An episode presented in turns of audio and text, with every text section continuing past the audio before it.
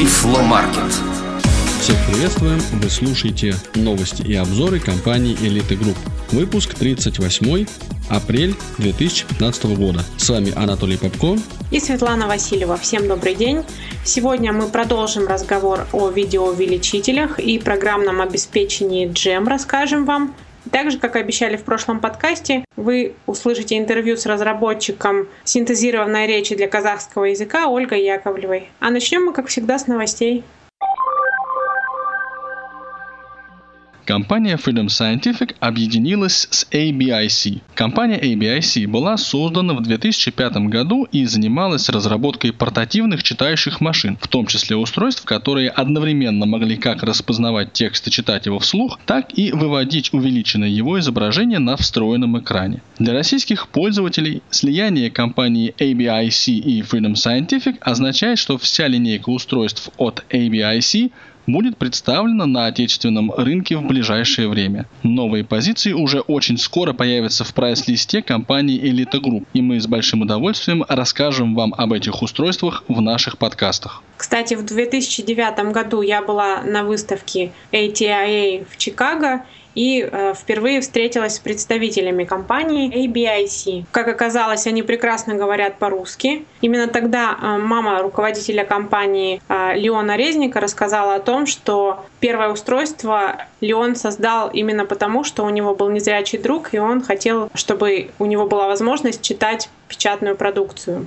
Именно с этого началось развитие такой большой компании. Надо сказать, что высокое качество продукции компании ABIC признают все игроки рынка. Так, сотрудник Humanware Дэвид Годман очень хорошо отзывался о продукции ABIC и о качестве видеоувеличения. Правда, с некоторой грустью, поскольку до недавнего времени именно Humanware занимался дистрибьюцией продукции ABIC. Ну а мы, в свою очередь, надеемся, что эти сканирующие, увеличивающие и читающие устройства окажутся окажутся полезными и востребованными и на российском рынке. Компания Dolphin Computer Access выпустила обновление для программы профессионального создания книг в формате DAISY Dolphin Publisher. Текущая версия 3.5.1. Основные нововведения в этом обновлении связаны с улучшением поддержки формата EPUB 3. Также улучшены возможности синхронизации текста и аудио при создании книг. Все пользователи Dolphin Publisher версии 3 смогут это обновление установить совершенно бесплатно. 17 мая на официальном сайте компании Elite Group появится страница нашего нового продукта – смартфона-органайзера для незрячих L-Smart. В этот же день L-Smart попадет и в наш прайс-лист, то есть будет окончательно определена его стоимость. С 18 мая мы планируем начать принимать предзаказы по телефону и электронной почте. Здесь нужно отметить, что мы планируем записать одну или даже несколько очень обстоятельных демонстраций того, как именно работает этот смартфон. Мы хотим это сделать для того, чтобы те из вас, кто планирует приобретать L-Smart в ближайшем будущем, могли быть уверены в этом устройстве и в том, как именно оно работает. 22 по 24 апреля компания Elite Group приняла участие в большом педагогическом фестивале. Мероприятие проходило в городе Екатеринбурге. В рамках фестиваля мы провели две презентации, участвовали в обсуждении вопросов, посвященных внедрению инклюзивного образования в России. Надо сказать, что к нашему стенду подходили и мэр города Екатеринбурга, и депутаты. Нас особенно порадовало, что получив информацию из нашей рассылки и страницы в соцсетях, на наш стенд приходили наши пользователи — жителей Екатеринбурга. И нам было очень приятно с ними познакомиться и лично встретиться. Во время презентации на самом деле было очень сложно, потому что на этом фестивале присутствовали руководители различных э, образовательных учреждений, представители Министерства образования и других структур. То есть а, люди, которые с адаптивными технологиями знакомы не так хорошо, как нам бы хотелось. И поэтому было сложно мне лично переключиться с того режима, в котором я знаю эти технологии, на тот режим, который нужен был участникам презентации, чтобы как-то донести до них особенности адаптивных технологий. Но мы очень старались это сделать, надеемся, что у нас это получилось.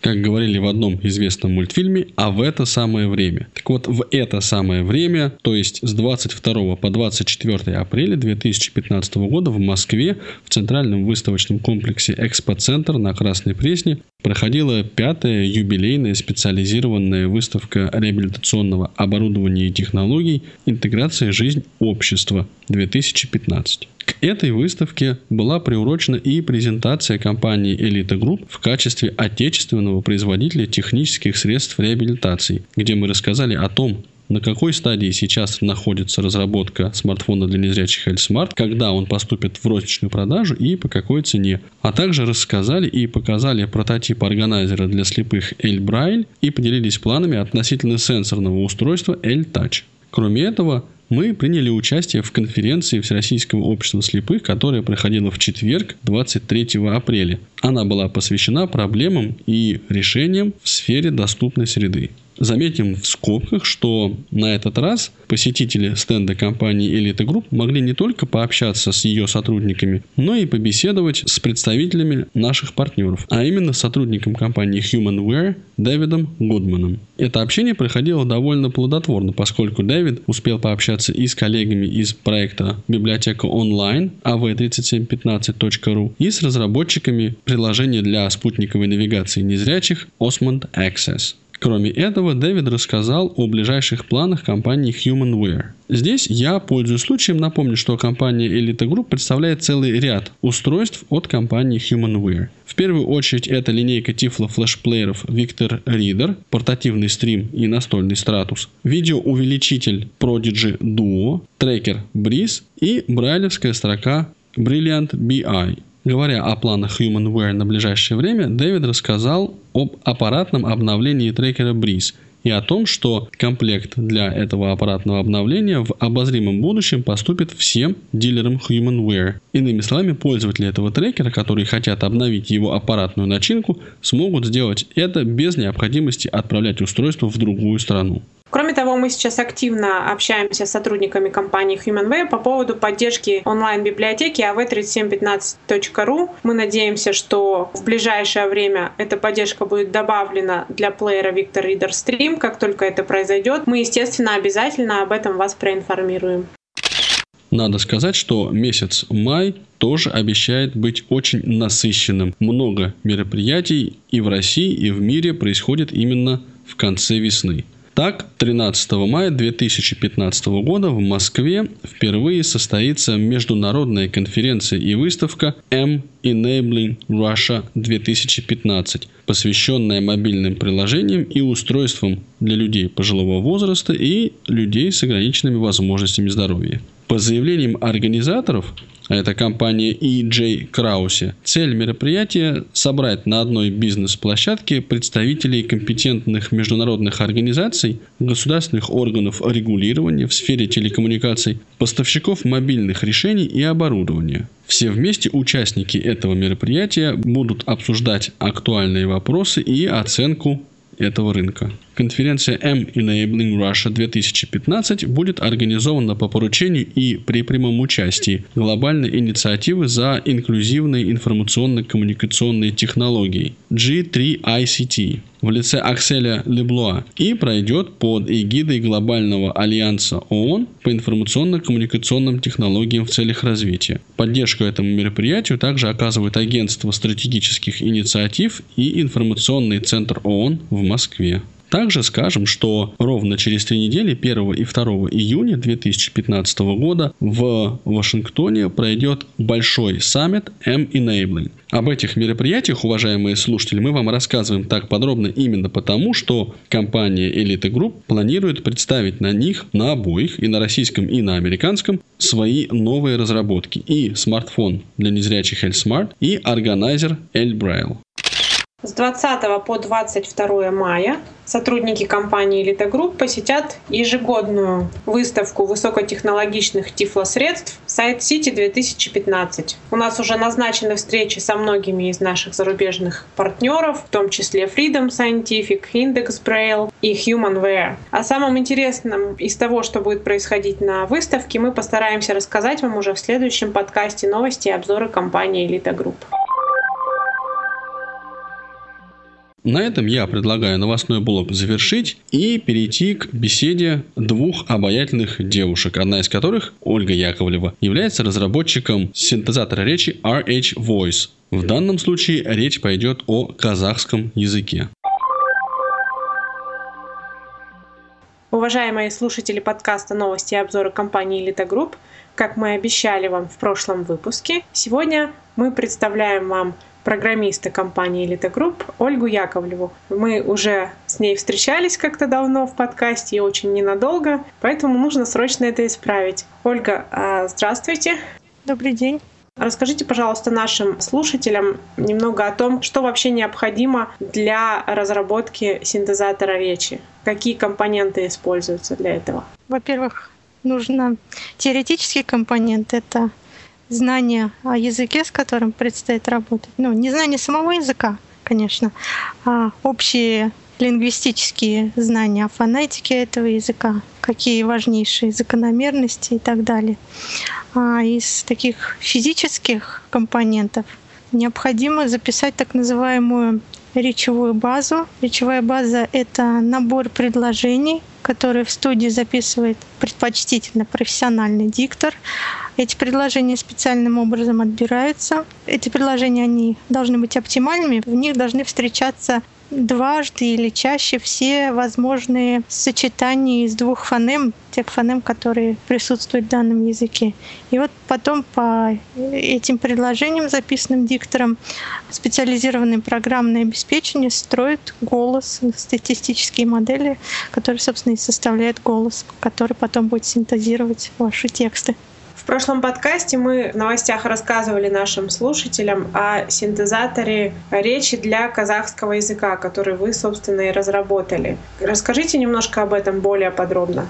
Собственно, процесс был стандартный, то есть я следовала тем же шагам, которым следую обычно. Мы подобрали сначала большой объем текстов, которые я попросила прислать наших партнеров, которые с нами вместе работали над этим синтезатором. И также я взяла предложение из Википедии, как обычно, чтобы больше исходных текстов было. Потом отобрала предложения автоматически. Потом два диктора, мужчина и женщина, записывали эти предложения там уже в Казахстане. Мне прислали результаты записи, и я своим, опять же, обычным процедурам, как для других голосов в RH Voice, я создавала голоса.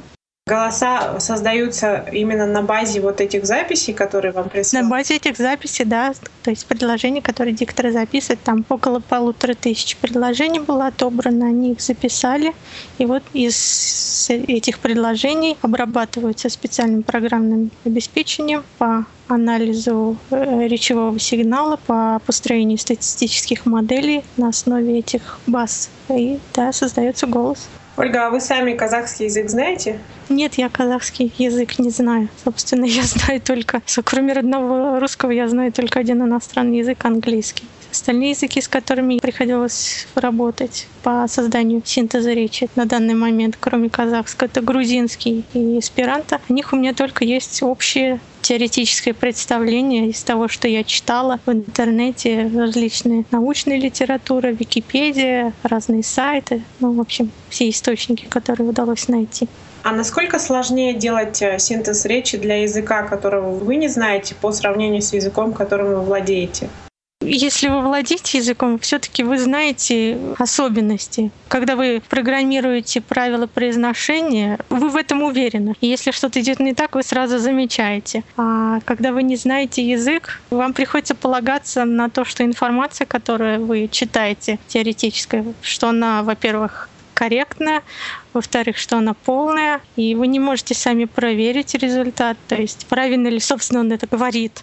Приходится полагаться на носителей языка, спрашивать у них и так далее. А с казахским языком ситуация осложняется тем, что, в общем, не так много информации. Во всяком случае, на русском и английском языках, да, возможно, на, на самом казахском больше теоретической, тех же научных статей по фонетике казахской. Но поскольку я сама не могу читать по-казахски, не знаю, казахского. Я не могу читать эти статьи. А у меня был консультант, филолог, носитель языка, она мне помогала. Но тоже, в общем, информации все-таки, как мне самой кажется, недостаточно. может быть, еще и действительно в самом казахском языкознании не так много научной литературы. Ну, мне сложно судить, потому что действительно я не знаю самого языка. Мне часто казалось, что действительно хотелось бы больше, больше знать о казахской фонетике. А тексты вам кто-то присылал, да? И вы, в принципе, не всегда знали, о чем эти тексты.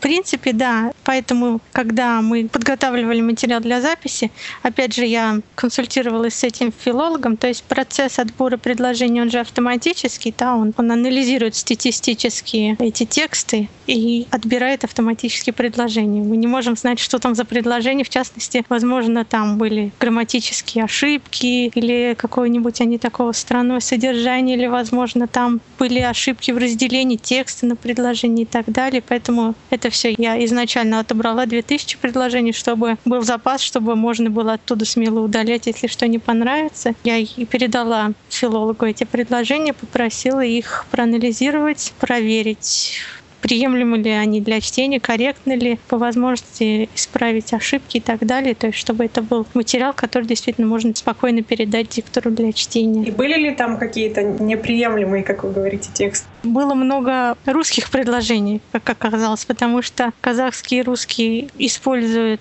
кириллицу. Ну, в казахском есть дополнительные еще буквы, да, которые мы не используем. Но в целом они используют кириллицу, и мой автоматический анализ, в частности, он э, не мог определить, что это предложения русские попали, особенно, видимо, это из Википедии было или из каких-то других материалов. И вот это все она отбирала. А вот где были неприемлемые тексты, это уже потом, когда я записывала тест для того, чтобы они оценили, как понятно ли вообще, прежде всего, когда создаешь голос, да, первый раз, прежде всего, ты даже не знаешь, понятно ли носителю языка то, что он говорит. Ни малейшего представления у тебя нет. То, что он вот говорит, это что-то звучащее странно, полная ерунда, или действительно понятная речь для человека, для которого этот язык родным является. И вот я присылала один из текстов которые мне предоставили, которые я использовала, и попросила на базе этого текста сделать комментарий, как оно звучит и так далее. Сравнивала, в частности, я два варианта голоса. И оказалось, что этот текст, как мне потом сказали, эротического содержания. И филолог сказал, что несколько это неприемлемо, чтобы это проверять. Ну, она дала свой комментарий, но просто я тогда поняла, что аккуратно надо быть с текстами на языке, которого я не знаю. Каждый синтезированный голос, у него есть имя. Как обычно эти имена определяются, как они выбираются и так далее? Я обычно спрашиваю, как дикторов зовут, и называют так сами голоса. А как в итоге зовут наших? Рита зовут. Женский голос наш. Женщину звали, так мне сказали. Мужчину зовут Куат. То есть, получается, синтезатор речи для казахского языка мужской будет называться Куат А синтезатор женский? Женский голос зовут Рита. Ну, мы обязательно дадим нашим слушателям эти примеры услышать сегодня. Мы вам гарантируем, что тексты вполне научные, так что никаких сюрпризов ожидать от них не стоит, но зато услышать, как звучат эти голоса, вы сможете. технология көру қабілеттері бұзылған балаларға арналған арнайы түзету мектебінің бағдарламасы вх сыныптар қыздар үшін түсініктеме. Еңбекке баулу көру қабілеті бұзылған балаларды жеке дара өмірге дайындықтың негізі сонымен бірге өтем түзетудің бұзылған қызметтерді қайтадан қалпына келтірудің маңызды құралы болып табылады. Көру қабілетін жоғалтқанда немесе оның қызметінің бұзылғанында балалардың психологиялық дамуында туынды ауытқушылықтар кеңістікте бағдарлауда қиындықтар туындайды. Көру қабілетін ерте жаста жоғалту баланың қимыл қозғалысын дене шынықтыру спорт еңбекпен айналысқанда жазғанда сурет салғанда өлшеу іс-әрекеттерін орындағанда және т.б. реттеуді қамтамасыз ететін баланың сенсорлық қызметінің қалыптасуына жағымсыз әсер етеді көрмейтін балалардың сенсорлық дамуының қиындығы еңбек икемділігі мен дағдыларды меңгеру үдерісіне өзіндік ерекшеліктерді енгізеді және дәлділікті жылдамдықты қимылдың үйлесімділігін қалыптастыруды баяулатады. Ольга, расскажите нам, пожалуйста, помимо того, что вы нам рассказали, какие еще были сложности при работе с этим синтезатором? И вообще вот э, работа над синтезатором казахской речи. Какие еще основные отличия были от работы над синтезатором, допустим, русской речи? То есть было ли сложнее или проще над этим работать? Ну вот сложнее в том плане именно то, что я уже упоминала, прежде всего, что мало информации. Писать, программировать правила произношения недостаточно теории, теоретических знаний, чтобы быть уверенным, что я их правильно программирую действительно. И во многом пришлось полагаться, что автоматические все эти процессы статистического построения голосов, что они построят правильные модели из того, что я им предоставил, там, даже если не совсем возможно, не всегда корректная транскрипция, то есть последовательность фонем я предоставляю, возможно, не всегда совсем правильная. А из каких-то еще технических такие всегда есть какие-то сложности. Есть сложности, например, с мужским голосом технические были сложности. Не все голоса легко поддаются автоматическому анализу, и пришлось подбирать, какие программы наиболее а, надежный результат дают при обработке данной конкретной базы. А в целом процесс особо не отличался. У меня при работе над каждым голосом возникали такие технические проблемы. Поэтому, в принципе, процесс каждый раз более-менее одинаковый. А какой голос сложнее разрабатывать, мужской или женский, или нет разницы? Нет разницы. Процесс один и тот же, поэтому разницы нет. Есть именно особенности конкретных дикторов. Они могут быть и мужчины, и женщины, что их голоса сложнее и записи поддаются анализу. Но это не связано с полом там, и так далее. Это связано с конкретными вот особенностями, ну, наверное, физиологическими, что ли, или их манерой чтения. А так разницы нет. А были ситуации, когда вы разрабатывали язык и просили поменять диктора?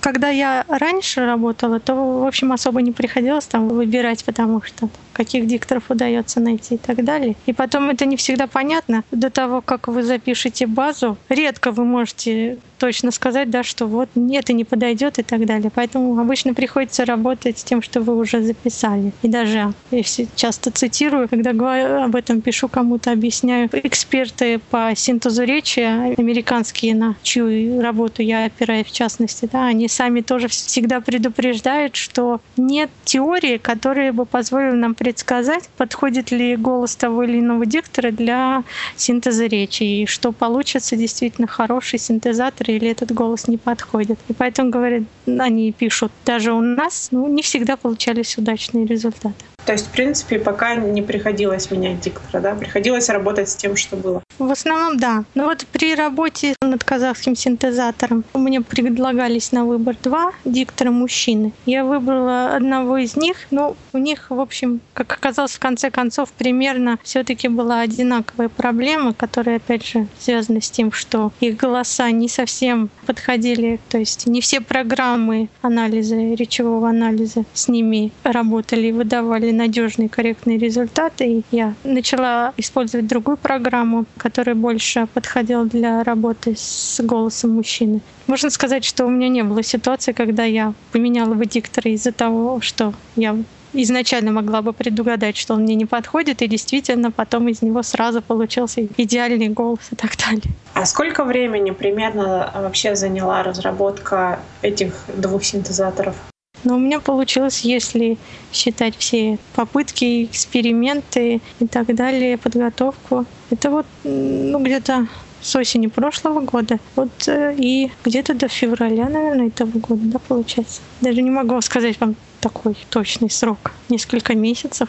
А у вас есть статистика? Вы говорите, у вас был консультант. Сколько писем вы друг другу написали там примерно? Не знаю, как часто вы обменивались? Вот сколько писем я этого точно не помню. Но особенно в начальный период мы довольно часто обменивались. Я задавала вопросы, прежде всего по фонетике казахского языка, а потом уже в основном по тому, что у меня получилось.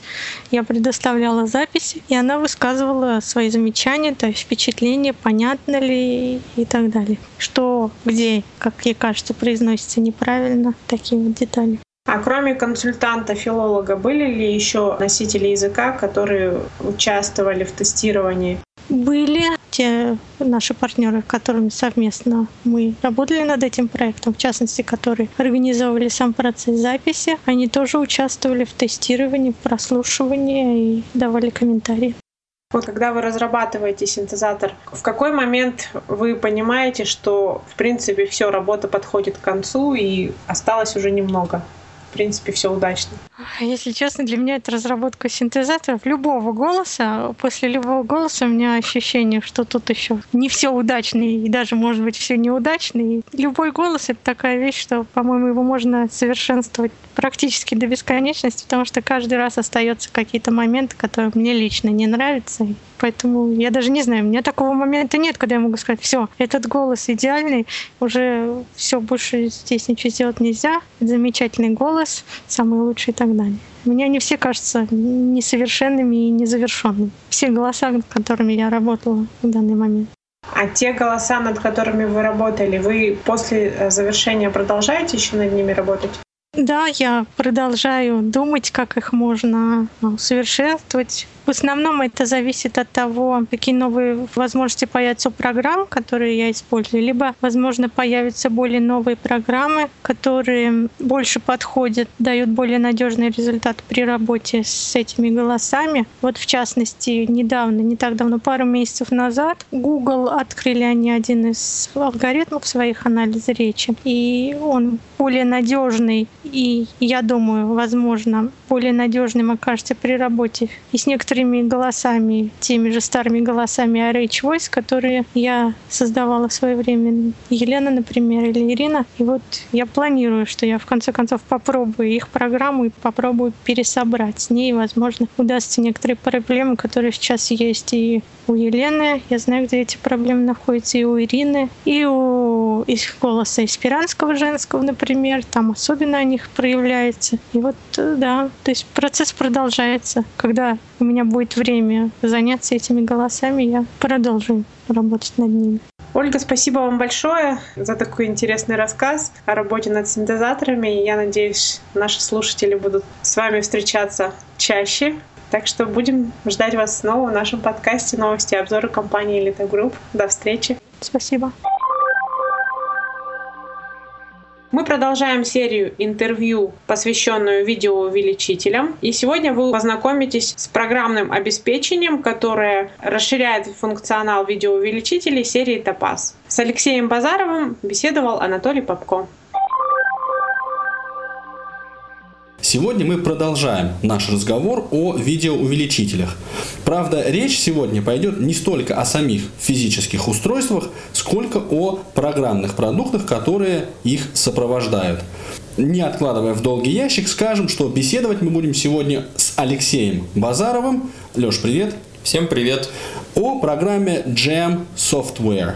Это программа, которая разработана компанией Freedom Scientific специально для работы со стационарными видеоувеличителями линейки Topaz HD и Topaz XL HD. Ну а прежде чем мы приступим непосредственно к описанию этой программы, я хочу спросить Алексея. Леш, как выглядит твое рабочее место? Буквально два слова расскажи об этом. Мое рабочее место выглядит следующим образом. Ну, прежде всего, это самый обычный компьютер. Системный блок, клавиатура, наушники, колонки.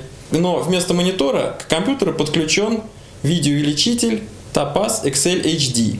Потому что это устройство может работать в двух режимах. И как видеоувеличитель, то есть он может показывать увеличенное изображение предмета, который находится под камерой, и как монитор персонального компьютера. И это очень удобно, потому что на столе находится только одно устройство, а не два отдельных устройства. То есть у тебя нет необходимости использовать монитор. Фактически Топаз выполняет две эти функции. Совершенно верно. Хорошо, а давай чуть-чуть подробнее расскажем нашим слушателям о самом топазе. Я так понимаю, что это очень большой монитор с некоторыми переключателями внизу. Ну, давайте уточним. Устройство Topaz XL HD – это стационарный, то есть настольный электронный видеоувеличитель. Ключевое слово – это стационарный, то есть его нельзя положить в карман, как-то сложить и убрать в сумочку. Это большое устройство, которое стоит на столе довольно прочно, массивно, и его так просто со стола не сбросить даже. Внизу, самая нижняя часть топаза, это подвижный столик – который можно перемещать параллельно поверхности стола, то есть влево, вправо, вверх, вниз, в других направлениях параллельно плоскости. И на нем находится или текст, или какой-нибудь другой объект. Над этим столиком неподвижно закреплена камера, а над камерой на таком хитром шарнире закреплен жидкокристаллический монитор. И вот на этом мониторе можно видеть изображения, которые приходят или от компьютера, или которые поступают с камеры самого этого видеоувеличителя. А каким образом этот топаз подключен к персональному компьютеру? Топаз Excel HD можно подключить к компьютеру двумя проводами. Ну, прежде всего, это стандартный VGA кабель, то есть это кабель, который передает стандартный видеосигнал от видеокарты к монитору со стандартными разъемами. Этот кабель, еще раз повторю, служит только для передачи видеосигнала. Кроме этого, компьютер и топаз можно соединить USB кабелем. Причем в сам топаз кабель включается с помощью мини-USB разъема. После этого происходит чудо. Если на компьютере установлен джем, то можно управлять топазом, не отрывая рук от клавиатуры компьютера. Вот с этого места, как говорил герой фильма, поподробнее. А для чего вообще нужна эта программа? Тогда я сделаю шаг назад, если позволишь. Шаг назад заключается в следующем. Очевидно, что просто устройство не имеет большой ценности, если им нельзя как-либо управлять. Это не относится разве что только к утюгу. Его включаешь в розетку, и он греется. И то, там обычно есть регулятор температуры. Соответственно, топаз несколько сложнее устроен, чем бытовой утюг, поэтому у него довольно много настроек. На самом этом топазе есть несколько крутящихся регуляторов и несколько кнопочек, которые можно нажимать.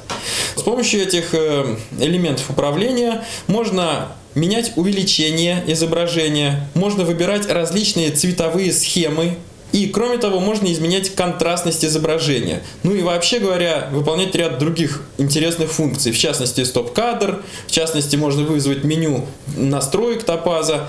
И, ну, например, с помощью одной кнопки происходит то самое переключение между режимом видеоувеличителя и режимом монитора.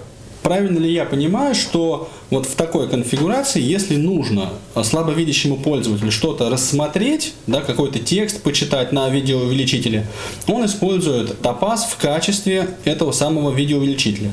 Затем он, нажимая одну кнопку, вместо изображения того объекта, который лежит под камерой, того предмета, который лежит под камерой, получает изображение со своего компьютера. Да, совершенно верно, именно так. А теперь сделаем шаг вперед. Мы подключили топаз к компьютеру, установили приложение Gem, и теперь можем сделать следующий шаг. Открыв вот это самое приложение, мы видим несколько стандартных регуляторов. Ну, это комбинированные списки, радиокнопки, флажки. Стандартные, я имею в виду, стандартные элементы управления в Windows. И вот с помощью этих элементов управления можно изменять режимы работы топаза. Но есть еще одна удивительная вещь. Можно свернуть это окошко, и его просто не будет на экране, и управлять топазом с помощью определенных сочетаний клавиш. Пользователи приложений JOS или Magic знают, что эти программы используют некоторую клавишу в качестве модификатора для своих команд. Ну, обычно это клавиша или Insert, или, возможно, клавиша Caps Lock. Jam по аналогии тоже имеет свою определенную клавишу. По умолчанию в качестве, так сказать, джем клавиши выступает F12. Но в настройках можно выбрать между F12, F11 и Scroll Lock. И вот, зная это, уже независимо от того, что у нас открыто на экране, рабочий стол, Word, Internet Explorer или вообще что-то другое, мы можем, удерживая клавишу F12, нажимать некоторые другие кнопки и тем самым управлять топазом. А в чем, собственно, заключается это управление? Прежде всего, я хочу рассказать о таком режиме. Как вот мы уже с тобой два раза повторили, например, можно переключать режимы работы между монитор компьютера и увеличитель. Но кроме этого, есть еще комбинированный режим, который заключается в следующем. Когда мы переключаем топаз в комбинированный режим, монитор топаза делится на две области. В одной области мы видим изображение, поступающее с камеры топаза, а во второй области экрана мы видим часть интерфейса операционной системы. Ну, повторю, это или рабочий стол, или какое-то открытое приложение. А, я понимаю. Например, это может быть удобно, если человек занимается набором текста с да, листа или верно. переводом. Или переводом. Или, например, э, если необходимо, возможно, заполнить какую-нибудь анкету или вообще какой-то бланк, заполнить э, с помощью шариковой ручки, но при этом глядя на определенные данные в электронном документе. То есть, возможно, и обратный процесс. И вот комбинированный режим имеет ряд настроек. Я сказал так очень обобщенно. Экран делится на две области. Что это означает? Экран можно поделить вертикально. То есть в левой части экрана будет, например, изображение с камеры топаза, а в правой части экрана будет интерфейс Windows. Или экран можно поделить по горизонтали, то есть при этом в верхней части будет э, что-то одно, а в нижней части экрана что-то другое.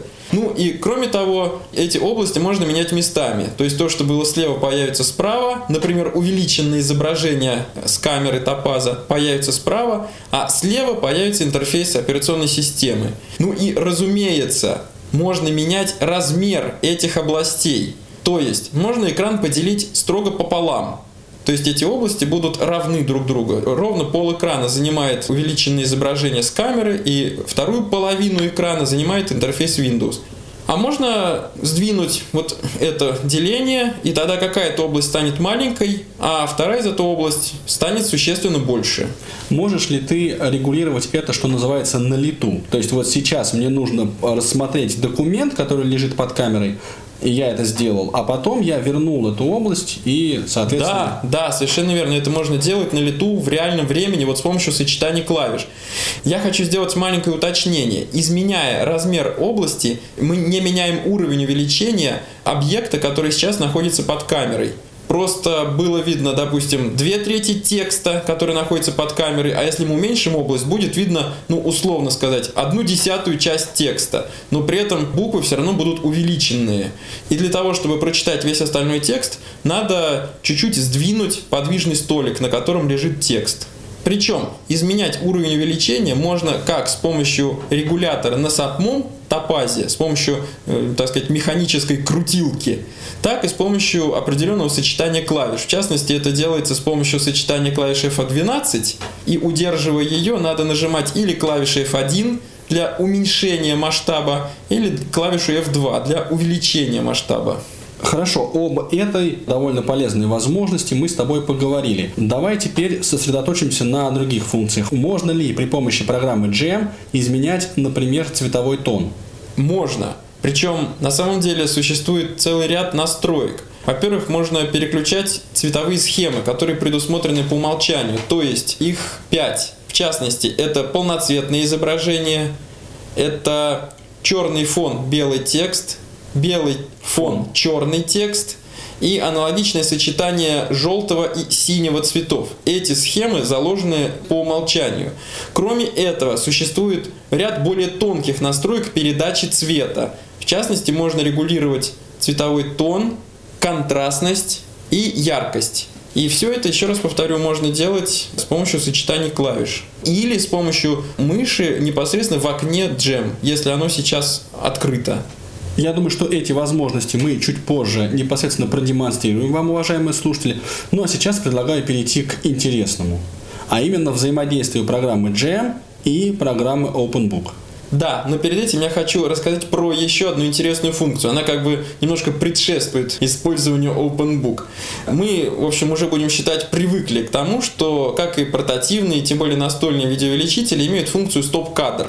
То есть мы можем зафиксировать изображение, которое в данный момент есть на экране. В Gem эта функция, так сказать, существенно расширена. Мы можем делать как непосредственно стоп-кадр, так и снимки предмета или текста, который сейчас находится под камерой. Мы можем делать эти снимки, и они будут сохраняться непосредственно в программе Gem. Их можно выбирать или из списка, или последние 9 снимков можно просматривать быстрым сочетанием, нажимая F12 и кнопки от единицы до 9 на верхнем ряду клавиатуры. Причем, если нам какое-то изображение особо дорого по каким-то причинам, то его можно сохранить в отдельный шпек-файл. Появится стандартный диалог сохранения, и мы можем выбрать папку, задать имя и сохранить это изображение в отдельный файл. Если этого не сделать, то изображение хранятся как бы в самой программе Gem. Правильно ли я понимаю, что такая возможность будет удобна тем, кто, скажем, вынужден заполнять какие-нибудь анкеты многостраничные, сфотографировал, и дальше можешь убрать их со стола и работать непосредственно на компьютере. Возможно, это удобно для заполнения анкет, возможно, это, например, может быть удобно для сравнения, для визуального сравнения или изображения, или фрагментов текста. То есть мы можем сделать два снимка, двух разных объектов, а потом просто их переключать на экране и визуально сравнивать, или сравнивать, или искать отличия в них. А теперь, что касается OpenBook. Если OpenBook установлен на компьютере, то мы можем передать изображение с камеры топаза непосредственно в OpenBook. Это делается с помощью сочетания клавиш F12 плюс клавиша минус на верхнем ряду буквенно-цифрового блока клавиатуры. Всегда мне нравились такие сочетания клавиш F12 плюс-минус. Плюс-минус, да, именно так. Итак, мы можем не просто сфотографировать и сохранить файл, а сфотографировать и сразу же передать изображение в программу OpenBook. А OpenBook, в свою очередь, его распознает, после чего его можно прослушать или с помощью синтезатора речи, встроенного в OpenBook, или, например, сохранить в редактируемый файл типа документа Word. Причем, насколько я понимаю, вместе с редактируемым текстом можно сохранить и оригинальное изображение. Да, ты совершенно прав. Это тоже можно сделать. Ну, я бы хотел рассказать еще о двух функциях как самого Топаза, так и программы Jam, которые особенно полезны для чтения текстов. Первая из этих функций называется линейки чтения. Ее можно включить и выключить. Когда мы ее включаем, на экране появляются две горизонтальные линии. Причем мы можем менять расстояние между ними, делать уже или шире. Почему это удобно? Предположим, что у человека есть какое-то заболевание глаз, или человек не может сфокусировать свой взгляд на том месте текста, который сейчас надо читать. Двигая подвижный столик, мы можем совместить строку текста с вот этой горизонтальной линией. И таким образом она станет как бы нашей направляющей, как бы нашей путеводной нитью. Взгляд может скользить по тексту, при этом держаться за эту направляющую линию. Причем я уже сказал, что мы можем менять расстояние между этими линиями, то есть одна будет под строкой текста, вторая над строкой текста. Правильно ли я понимаю, что на самом видеоувеличителе ты выставляешь как бы ширину строки, а дальше двигаешь вверх и вниз сам документ для его последовательного чтения. Совершенно верно. Эти линии нарисованы на экране. Перемещая подвижный столик, мы двигаем текст. Вторая функция очень похожа на вот ту, которую я сейчас описал, но она в каком-то смысле может быть еще удобнее. Функция затенения. В чем она заключается? Умолчанию, когда мы кладем объект, ну или будем говорить текст под камеру, то увеличенное изображение текста занимает весь экран. Ну, я даже скажу так, весь, то есть от левого верхнего угла до правого нижнего, целиком весь экран. И на экране может умещаться или одна строка, или две, или может быть 10 строк текста а может быть и больше. И опять-таки, возможно, что человек по каким-то причинам не может строго сфокусировать взгляд. Глаза бегают по тексту и теряют то место, которое надо в данный момент читать. Для того, чтобы решить эту проблему, можно включить функцию затенения. Она заключается в следующем. Мы затеняем часть экрана сверху и затеняем часть экрана снизу. То есть эти части экрана становятся просто черные, а между ними остается как бы горизонтальное окно, ширину которого мы тоже можем менять. И мы можем так подстроить ширину этого горизонтального окна, что в нем будет видна, например, только одна строка или, например, две строки текста. И таким образом, даже если взгляд человека бегает, то ничего выше или ниже этой одной строки текста просто не, не видно. Можно еще так сказать. Функция затенения – это как бы расширенная функция линеек чтения. Мы затеняем часть экрана от верхнего края экрана до верхней линейки и от нижней линейки до нижней части экрана. То есть таким образом слабовидящий пользователь Топаза и программы Jam видит на экране только одну или две строки текста. Весь остальной экран остается темным. Совершенно верно.